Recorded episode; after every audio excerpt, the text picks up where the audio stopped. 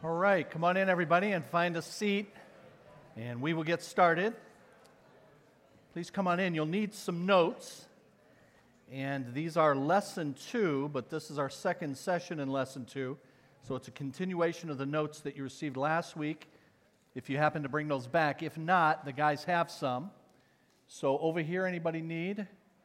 And who's got this section covered? Daniel right here? Anybody over here? Everybody have? Great work. Thanks, guys. Looks like everybody has. Page 9, we will be picking up on page 9 in those notes. Let me mention some announcements, things that are coming up. This Saturday at 9 o'clock is a breakfast for our men. James, got one right here. Thank you. Men, there's a breakfast in this room at 9 o'clock this coming Saturday. And we always have a great time with that. As Pastor Rich mentioned in the announcements, the food's always great and plentiful. We also have a, a guest speaker. Uh, Dave McMillan is a financial uh, planner, counselor, and he's going to be here and he's going to be talking to us about how we can plan our finances in a way that's uh, stewards what God's entrusted to us, pleases Him then with uh, the way we handle that and helps our families and our churches and everything that we're invested in. That's this Saturday at 9 o'clock. We also have Enchanted Trails, our uh, big annual outreach event coming up on the 29th, Saturday the 29th. So just a couple of weeks away, and we still need, I think Pastor Rich said 30 more bags of candy, 30 bags of 200. Uh, so if you can bring in a bag, between now and then, we have a receptacle to put that in uh, out near the welcome desk in the lobby. That would be great. November 11 and 12, Friday and Saturday, Friday evening, and then you can stay all day on Saturday at Gull Lake, the retreat center. We're having our marriage retreat, and we have said we're not having a, a guest speaker for this this year. The reason is what I said in the first hour, and that is we had a full summer of instruction on marriage, so we thought we would devote this to allowing you and your spouse to spend uh, time together at the beautiful place in Gull Lake, and then couples together enjoying each other's company.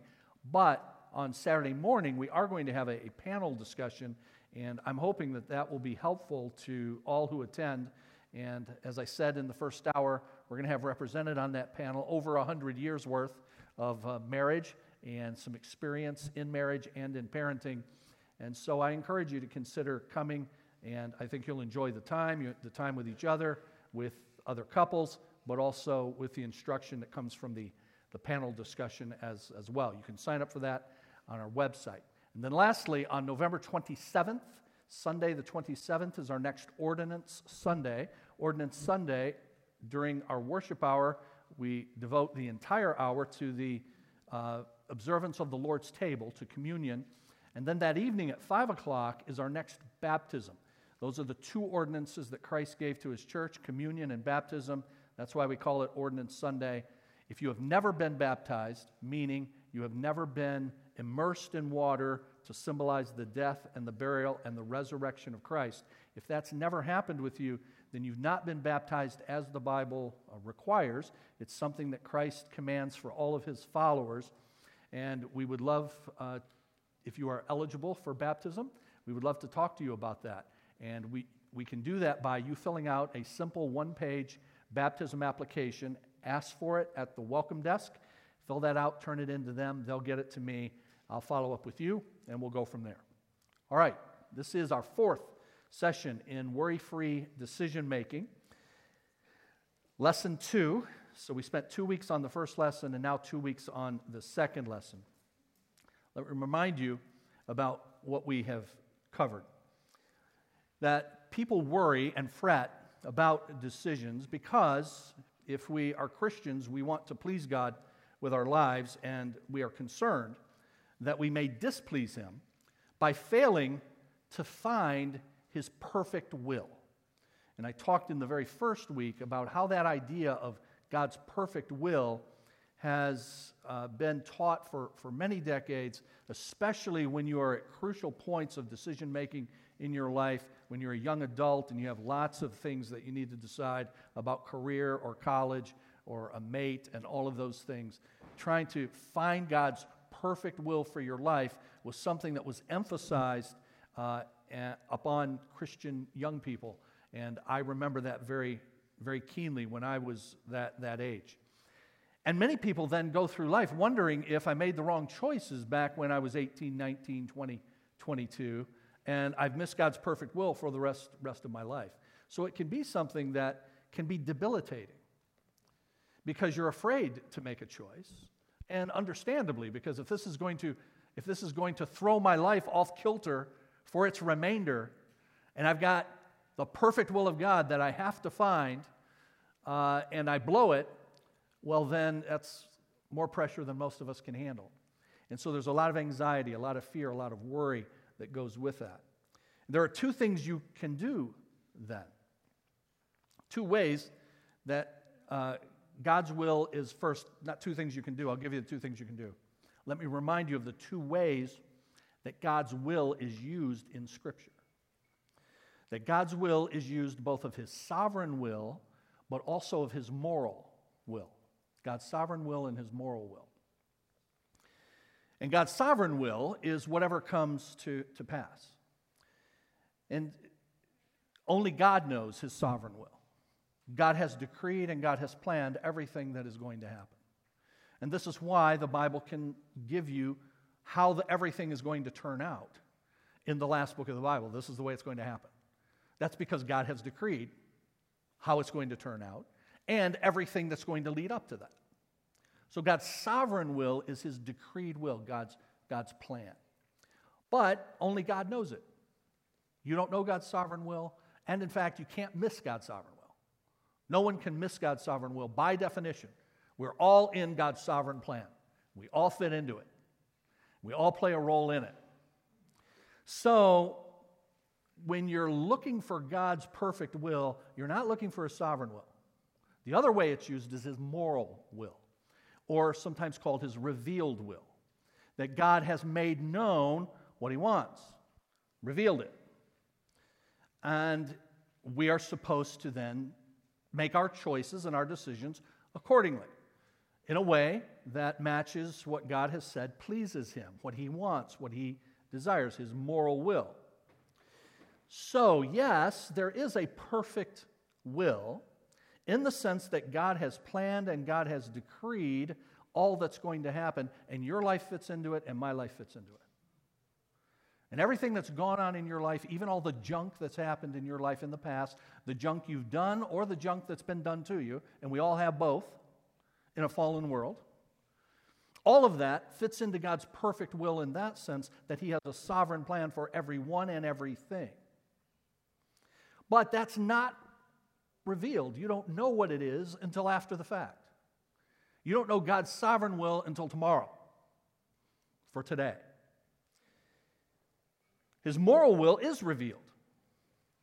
But you want to do that perfectly too. so you want to find God's perfect will. God's perfect will is really ultimately it's, it's his sovereign will, everything that's going to happen. So we look at what God has made known, what He's revealed, what He said in Scripture about what He likes and what He wants us to do, and make our decisions accordingly. But because we're Christians, because we love God, because He first loved us, we want to do that perfectly. So, in a moral sense, listen to this now. In a moral sense, no one is in God's perfect will. In a moral sense. Since all of us are to some extent immoral. Since all of us are sinners. Since all of us are fallen. None of us, therefore, has done or will do God's moral will perfectly. So, this whole quest for God's perfect will is something that's sent to us on, on a goose chase. Yes, God has a perfect will in His sovereignty, but we don't know what that is. And then, in terms of His moral will, the things that He's revealed and told us to do, yes, I want to do that as best I can if I'm a Christian. But I'm not going to do that perfectly. And so none of us have, are in God's moral will for the entirety of our, our lives. So now what do you do? I've got God's sovereign will, I've got God's moral will. I can't find I can't affect his sovereign will. And it is what it is, it's going to happen. And with regard to his moral will, I'm a sinner and I have blown it and I'll blow it again in the, in the future. So what I do, what do I do? A couple of things that you do. One, plug in God's sovereign will to your moral failures. because his sovereign will overrules the things you mess up. Plug in God's sovereign will to your moral failures because God's sovereign will overrules the things you mess up. It's such a blessing to know that today I can mess things up, I can get it wrong, and God is sovereignly overruling in his world for his purposes. Such that Romans 8:28 is true. That God works all things together for good for those who love him and are called according to his purpose. And when it says for those who love him and are called according to his purpose, that's not a, a condition to say, well, if you don't love him perfectly enough, then he's not going to do this. No, it's saying God does this for Christians. That's what that's saying. God does this for his people. God works all things together for good. What a comfort that is, knowing that you mess things up and I mess things up and will again in the future. So, what do you do with the fact that you can't pursue God's sovereign will, and in God's moral will, you won't, you'll never do it perfectly? What you do is plug in God's sovereign will as a comfort because He overrules our failures, including our sins, in His sovereign will. But here's the second thing you do find your righteousness outside of yourself. You see, because if you're trying to find your righteousness in your decisions and in your choices and in getting it all right, you're in a world of hurt. Because nobody does that right. Nobody does that perfectly. And when I say nobody, I mean nobody, none of us. Outside of Jesus Christ, the only perfect human being, none of us does that. So lose the idea that, all, that the world hangs on all of your decisions. Find your righteousness outside of you. You know, something like this looks good in, you know, needlepoint or cross stitch or whatever, whatever it is. To say, you know, every person's life is the sum total of their choices. I mean, you could put that out on Facebook and you get a bunch of likes and all of that. Every person's life is the sum total of their choices. And, uh, you know, if I see you put that on Facebook, I'm not going to like it. I'm going to go, nonsense. Number one, your, your, life, your life includes stuff you didn't choose, but rather things other people chose for you and imposed on you. Am I right? Things that happened to you and you're affected by that. Now, you have to respond to them and you have to make choices in response to that, I, I certainly grant. But this idea that we are all just, you know, making our choices and making our own way, and we make it either good or bad, and it all depends on us. This, few things could be more non Christian than that.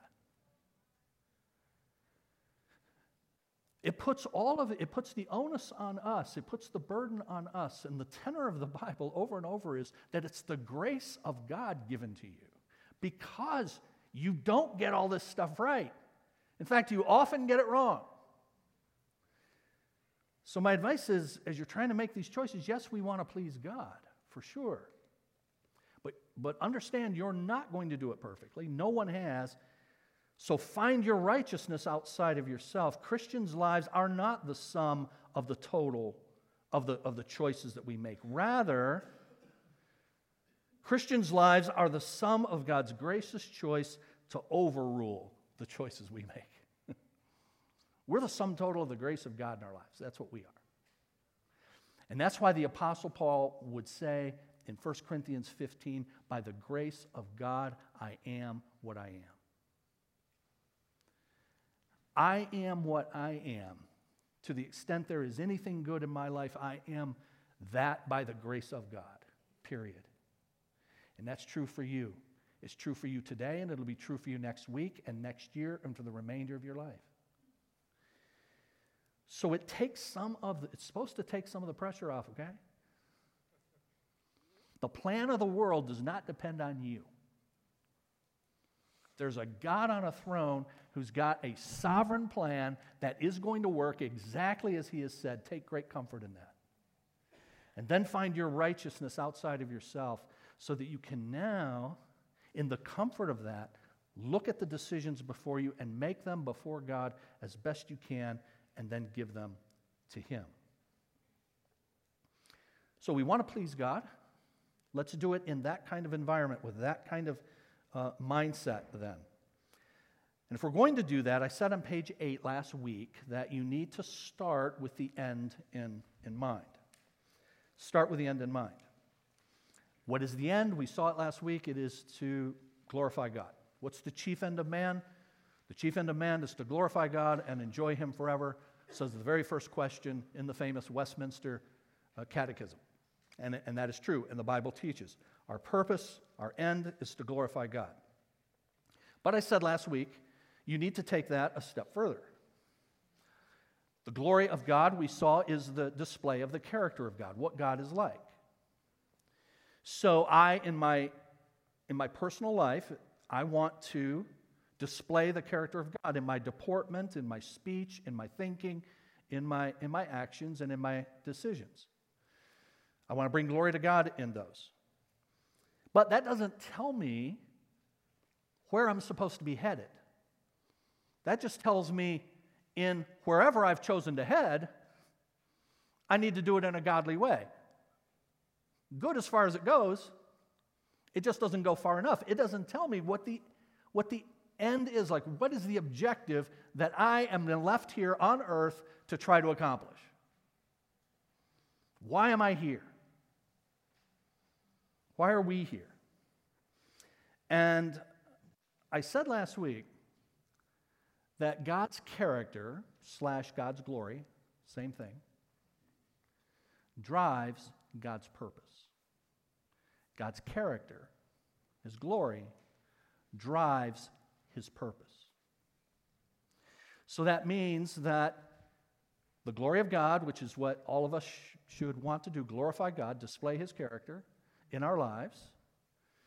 But we need to understand that that desire of God to have his character displayed in his world drives his purpose in this world and his purpose for you and for me in this world.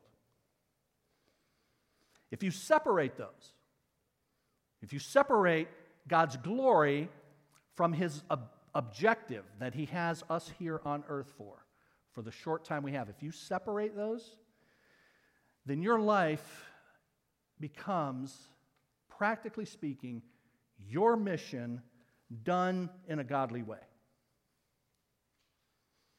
My life is just whatever I like to do, but just do it in a Jesus sort of way. You know, and, and if I give it, when I give examples, then I, I, I run the risk of offending somebody in particular, you know. But here goes. You know, I over the I'm 60 now. Over my when I was a teenager, I would golf. When I was a young adult, I would golf. Over the years, I've golfed some. I've never become a good golfer. And over the last few years, I've become an even worse golfer than I was before. So I've pretty much sworn it off. I'm not golfing anymore, okay? But I was never a, an avid golfer. But you know, people have their hobbies, golf being one, so I could plug in golf, you could plug in lots of stuff, right? And people can just while their lives away doing things that are not sinful. Nothing sinful about golf in, in itself. Sometimes I thought my golf game was sinful, the way I played. But there's nothing about the game of golf itself that's sinful. And you know, you could be out on a golf course and you can enjoy God's creation and you can be praying to God and you can be thanking God and you hit a bad shot and you don't curse. And so that pleases God. And there's just all kinds of, you know, pleasing God. And you know, displaying the character of God out while I'm doing pursuing my agenda. And plug in whatever you want there. And it is my observation that that's the way most Christians live their lives. Most Christians live their lives, plug in my hobbies, what I like to do, do them in a godly way, and that's, that's why I'm here on earth. And the Bible, you know, the Bible could have said that like really fast. You, you would have fewer pages in your Bible if that was the deal. If Jesus said, you know, the Great Commission is this find what you like to do and do it the way I'd do it if I were a golfer. If Jesus was a golfer, how would he golf? If Jesus was a boater, how would he boat? If Jesus was a whatever, how would he do it? And that's the way most Christians go about it. It means there are no parameters around my choices. Other than, does it violate something in the Bible? If it doesn't violate something in the Bible, then it's in keeping with God's moral revealed will, and therefore it's wide open for me to just choose to do it. And that's the way most Christians pursue their lives. So, what's next for me? What's next for us? What's next for our family? Last week I showed the 30 second commercial. Remember about the financial planner and the couple that's recently retired and they keep coming into their financial planner and saying, change of plans. change of plans. Now, how are these change of plans coming? Because they, have a, because they have a purpose that they've gleaned from the Word of God, the revealed moral will of God, and they're aligning their lives around it. Is that how these changes have come about? Nah. The commercial has them just out and about, and they're just saying, you know, that'd be cool to do. Let's do that. And from a Christian standpoint, if that is not sinful, go for it. Spend your time. Let me rephrase that. Spend God's time. Because whose time is it that we're spending? Right? Spend God's time. Spend God's money. Spend God's talent and gifting that He gave you for that stuff. John Piper wrote a book years ago called Don't Waste Your Life.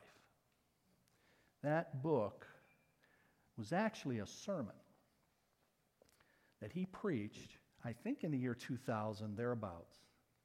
And he preached it to a group of several thousand young people. And it was a life changing sermon for those young people, and it, it went viral. And then it became this book, Don't Waste Your Life. And he made this kind of case that I'm making better than I make it. Don't waste your life on junk. And he started out with an illustration. And if you were to get that book on the back cover, you would it has this illustration of a couple that spends their life trying to, you know, amass enough money to retire to their, their garden spot, to their, their little slice of heaven.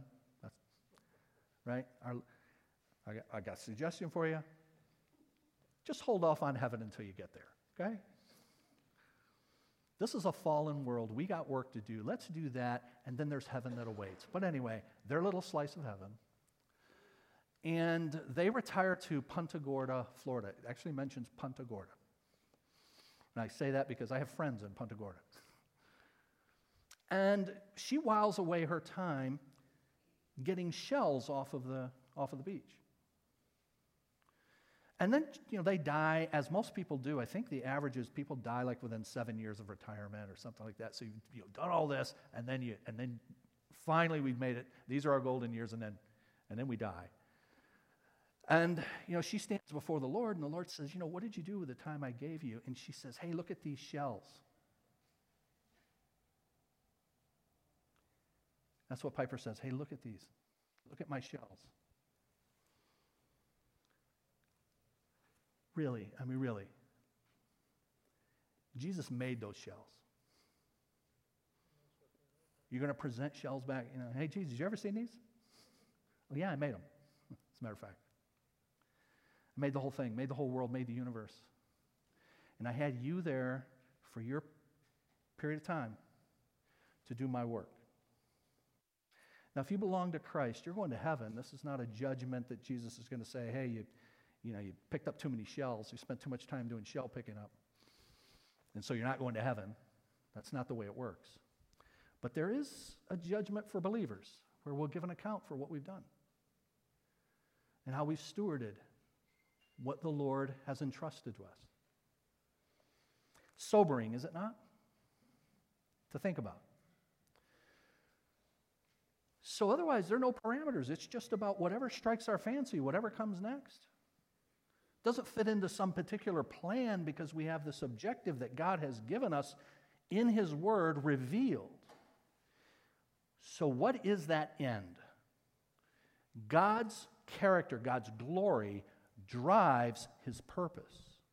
What is that purpose? Page 9.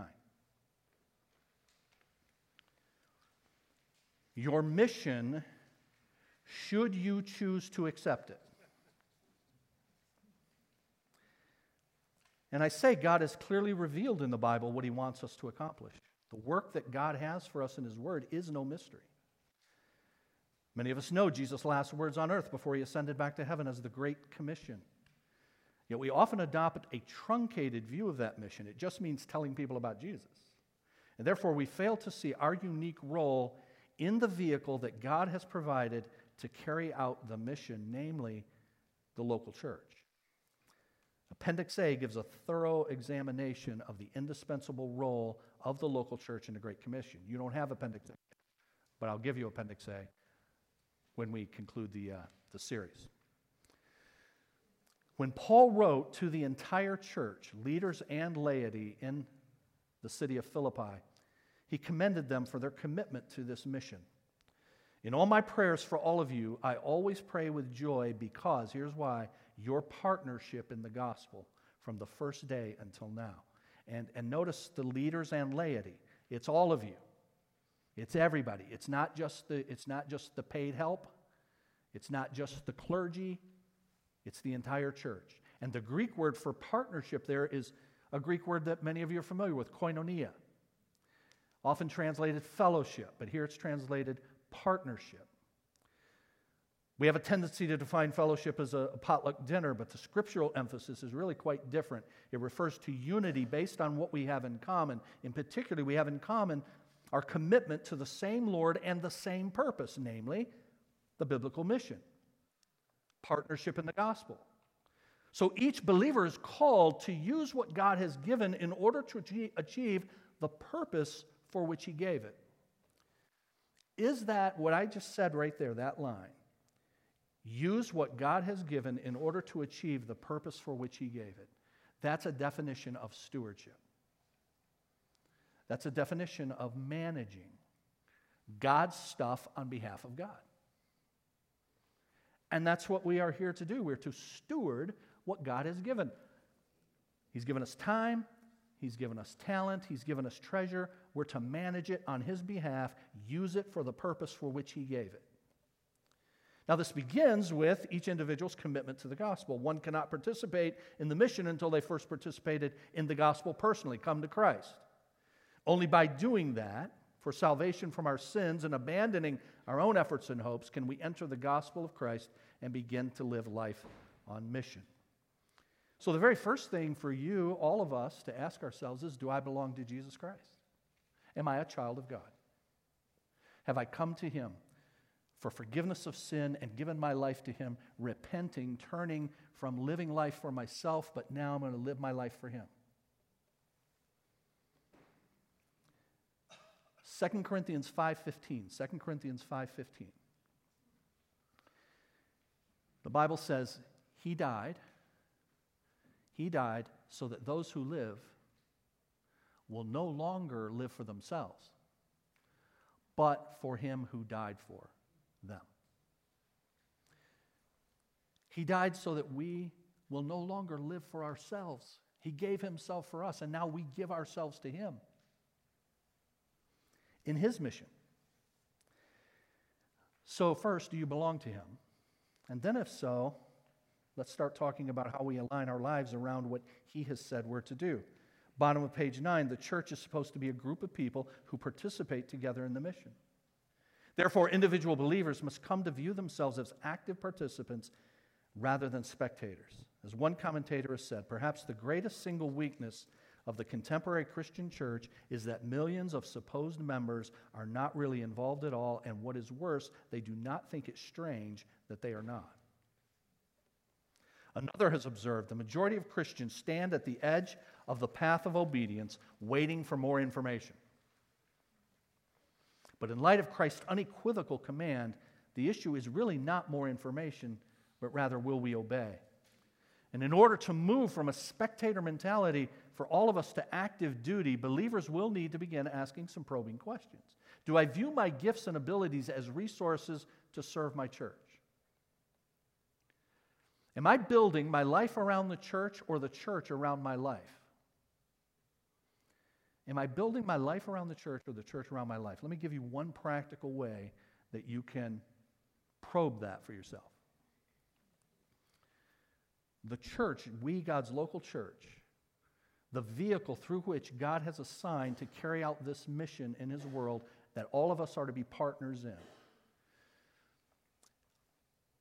Plans, strategizes, puts things together, and then every year puts out a calendar. And so, one just very straightforward way for you to include your life in the life of the church's mission is when that calendar comes out, you then put your calendar together around it, not the other way around. What most of us do is we put our individual lives, we're doing whatever it is we're doing, whatever hobbies we're pursuing, whatever stuff we're pursuing. And then the church is doing things, and we see if we can fit it in rather than doing it the other way. You won't always be able to do everything, of course.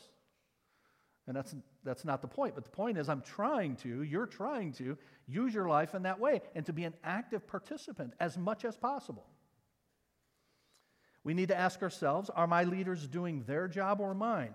Do I have a mentality that we pay people to do that? Paul is quite clear that every believer is to be an active participant in God's church. Notice Ephesians 4 Christ himself gave the apostles, the prophets, the evangelists, the pastors, and teachers to equip his people for works of service, so that the body of Christ may be built up. From him, the whole body, joined and held together by every supporting ligament, grows and builds itself up as each part does its work. How different is Paul's vision from that of the average American believer? One has said this We sit on Sunday as if at a dentist's office and say to the pastor, Well, what are you going to do? But that's not his role. You see, your tithe isn't paying him to do your job. And by the way, I'm quoting somebody else here, okay? Just, just saying. I mean, some of these things really, I know, they get really personal. So I love to quote other people getting personal on my behalf. His job description's already been defined. Instead of monopolizing ministry himself, writes John Stott, he actually multiplies ministries. Your pastor exists to equip you, prepare you for works of service. The church isn't a place where others are obligated to meet your needs. The church is a place where you're equipped to serve others. A great church, as biblically defined, is a church, small or large, where the pastors are building humble, hardworking servants who gladly invest their gifts to build the local church. And in this article, they had an original definition of vision, which is a compelling picture of a preferable future, a church where everyone is serving according to giftedness for the glory of Jesus Christ. What if God's people caught a vision for the, what the church is to be?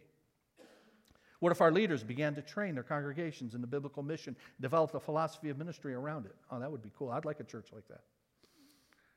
What could be accomplished for Christ if each member saw his life as an instrument to be used in carrying out the Great Commission? In a book about his experience with Starbucks, Howard Schultz, the one who founded Starbucks, wrote Care more than others think wise, risk more than others think safe, dream more than others think practical, expect more than others think possible. This man's passion to build a business should challenge us. Can we abandon ourselves to that same degree for God's eternal purpose in the local church? By God's grace, through the Holy Spirit within us, we can. After all, we are called and enabled to imitate our Lord and Savior, Jesus Christ, who is far more passionate about building the church than anyone has ever been about building a corporate empire. So use your gifts to serve your church. Be eager to be a part. Embrace your need for the church. Build your life around the church. Imitate Christ, who loved the church and gave himself up for her. Pour your life into it. Make Jesus' passion your passion. And so the mission laid out by Jesus is to make decisions considering first and foremost what will affect what effect it will have on the church and our mission of building disciples.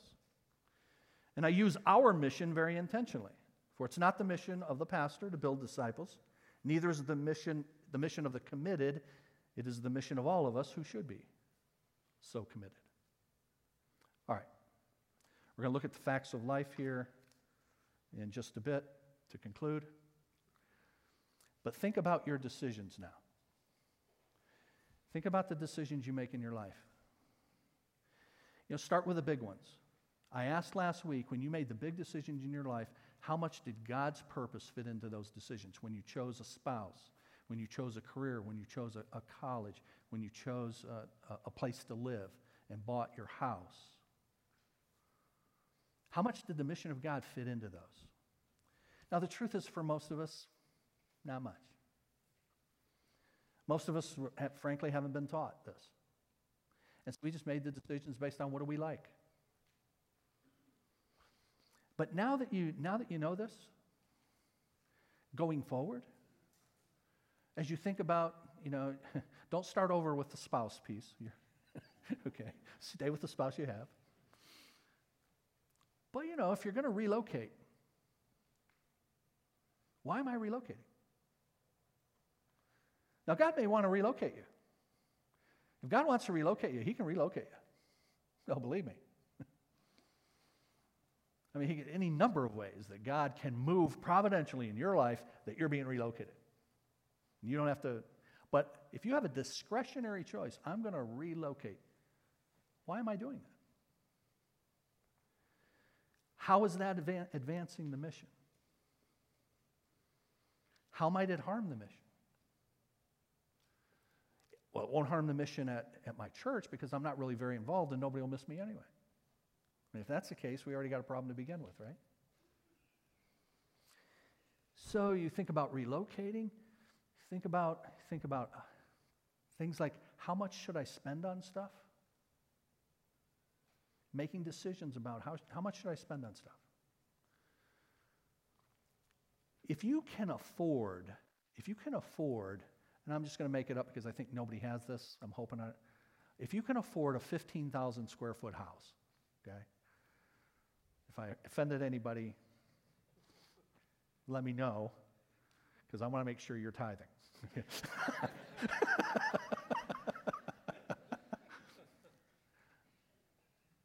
but if you can afford a 15,000 square foot, you can afford it. You're not going to go in debt. You might be able to pay cash for it. Does that mean you should do it? No, I'm not saying one way or another. I'm just saying, does it, is that the only factor I can afford it? Uh, what I'm trying to hammer home here is no, with all of our decisions, the chief factor is what's the mission that God's given me to do, and how does this fit into it? Now, it might be we have people in Scripture who apparently had big places that they lived in, and God used that. They actually had churches that met in those places. And I've known, I've known wealthy people who have, who have been able to buy places and use those places for the Lord and the Lord's work. What a beautiful thing. But they thought about it. They did it for that reason. They didn't just do it because they could. They didn't just do it because I like it.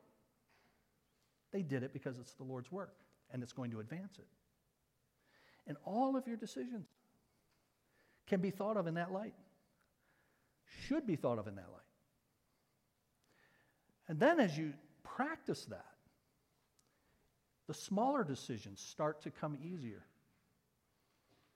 Should I spend my time doing this? Should I do this or not? You know what? I think this is a more productive thing for the Lord's work. And you know why? Because you have a criteria against which to judge, a criteria against which to evaluate. Most of us have no criteria other than what do we want to do next? And that's not what Jesus has left us here for. So here are the facts of life in our final five minutes. Having established that our mission is the Great Commission, let's now examine the facts of life. Number one, purpose determines life. Our steps are ordered by what we believe to be our purpose. Since many have not given conscious thought to their purpose, the manner in which they live their lives displays the aimlessness that results from such a perspective. But believers have been instructed with regard to our purpose. Our purpose in life is to bring glory to God, to make Him look good by the way we live. But fact number two, God has given you a mission. His mission is to bring glory to Him through your participation in the mission of building the church, learning about Him, and then teaching others, living the truth about God every day through the choices that, that we make. So, what the church does, friends, go to page 12, but you know, what, what the church does is the church is that, what I called last week, that mirror, mirror repair facility. You guys remember that from last week? Because the mirrors are cracked and broken. And so, what we're doing together here is seeing people come to Christ, Him begin now to repair those broken mirrors, and we all participate in that so that as the cracks in all of our lives are gradually repaired, we show a clearer vision of God back to God. We glorify God. And we do that together through his church. That is the mission. Fact number three God has prepared you to accomplish the mission. God's call to mission does not stand alone. He's equipped us to carry out the mission through his work in our lives on the basis of what Christ did at Calvary when he died for our sins. The Holy Spirit has given to each of us spiritual gifts or talents or abilities to use for carrying out the mission. And as a result, we each have not only the responsibility to be involved in the mission, but the capability of being involved. And all of these verses teach that every Christian is equipped, given ability to do this. Fact number four God has, I should say, God has called you in the mission. Wait a minute, God has, no, yeah, that's it. God has placed you in the mission. Number four. We use the word call often to refer to God's special work in one's life to direct them into a particular vocation. So we talk sometimes of someone being called to the ministry. The words call and vocation are related because the Latin word vox means voice. Therefore, one is urged to hear and obey God's voice, his call to his vocation, his calling. But contrary to popular opinions, all Christians are actually called to the ministry. The only issue is how and where one will minister, that is, serve. In your New Testament, ministry and service are the same words. Our individual calling involves how God has wired us. That's our gifting, our abilities, but also the circumstances in which He has placed us. 1 Corinthians chapter 7, Paul talks about God has sovereignly and providentially placed people in different kinds of circumstances. Some people are married, some people are not. Some people in that passage were slaves, some people are not. And he says, Stay in the calling that you've been given. That's what he says in 1 Corinthians 7. Now, if you're, he does say, if you're single and you want to get married and you have the opportunity to get married, do that. That would be great. You can use that for the mission. If you're a slave and you're able to get your freedom, he says in that passage, do that. But he, in that passage in 1 Corinthians 7, he's saying that what you do in the situation you're in is more important than the situation itself. And so don't spend your life worrying about changing the, your situation. If God allows that, great, do it. But God can and will use you in the situation that He called you in when you came to Christ. Top of page 13. Therefore, all decisions should seek to advance the mission. Your first decision must be to join the mission by coming to Christ for salvation. That's the first step. Decisions regarding how I pursue service and where I serve should intentionally seek to advance the mission. So I may seek training to enhance how I serve, or I may change where I serve to a more needy area. But all of it is done for the mission. So you might relocate. But relocate from a better, for a better reason other than I just like it. Relocate because there's a place that you're going to move to that needs your talents and abilities to advance the mission of God more than we need it here. If you do that, I'll help you pack. Praise God for people who move to do that. Or you may say, you know what? There's a school, there's a seminary I'm going to go to. I'm going to get trained, and I'm going to get better training to pursue the mission. We'll help you pay for that. I'm serious. It's that important, but you make your decisions that way. God's will is found in the box in doing what He has commanded you, how He has wired you, and where He has placed you. Let's pray. Father, thank you again for the blessings of this Lord's Day, the opportunity to be with your people, but more important, for you to be with us and to sing praise to you, give back to you, learn of you from your word. And Lord, in this hour, we thank you for the examples that you've given of so many people. Some of them we know nothing about other than just one line in your word about what they did to advance your mission. And they're commended for their partnership in the gospel. May we be people who desire to be that, to be used as your instruments in what you are doing in your world, and then make our decisions accordingly. And then, Lord, we thank you for all of the great byproducts that come out of that, including that it takes the worry out of what we do. We're making our decisions for you. We know we will make them imperfectly. We commit that to your sovereign plan, and we thank you that our righteousness is not found in us and our choices, but in Jesus and his perfect life. So go with us this week and help us to ponder and to implement these things in our life. Bring us back together next Lord's Day. We pray in the name of Jesus. Amen.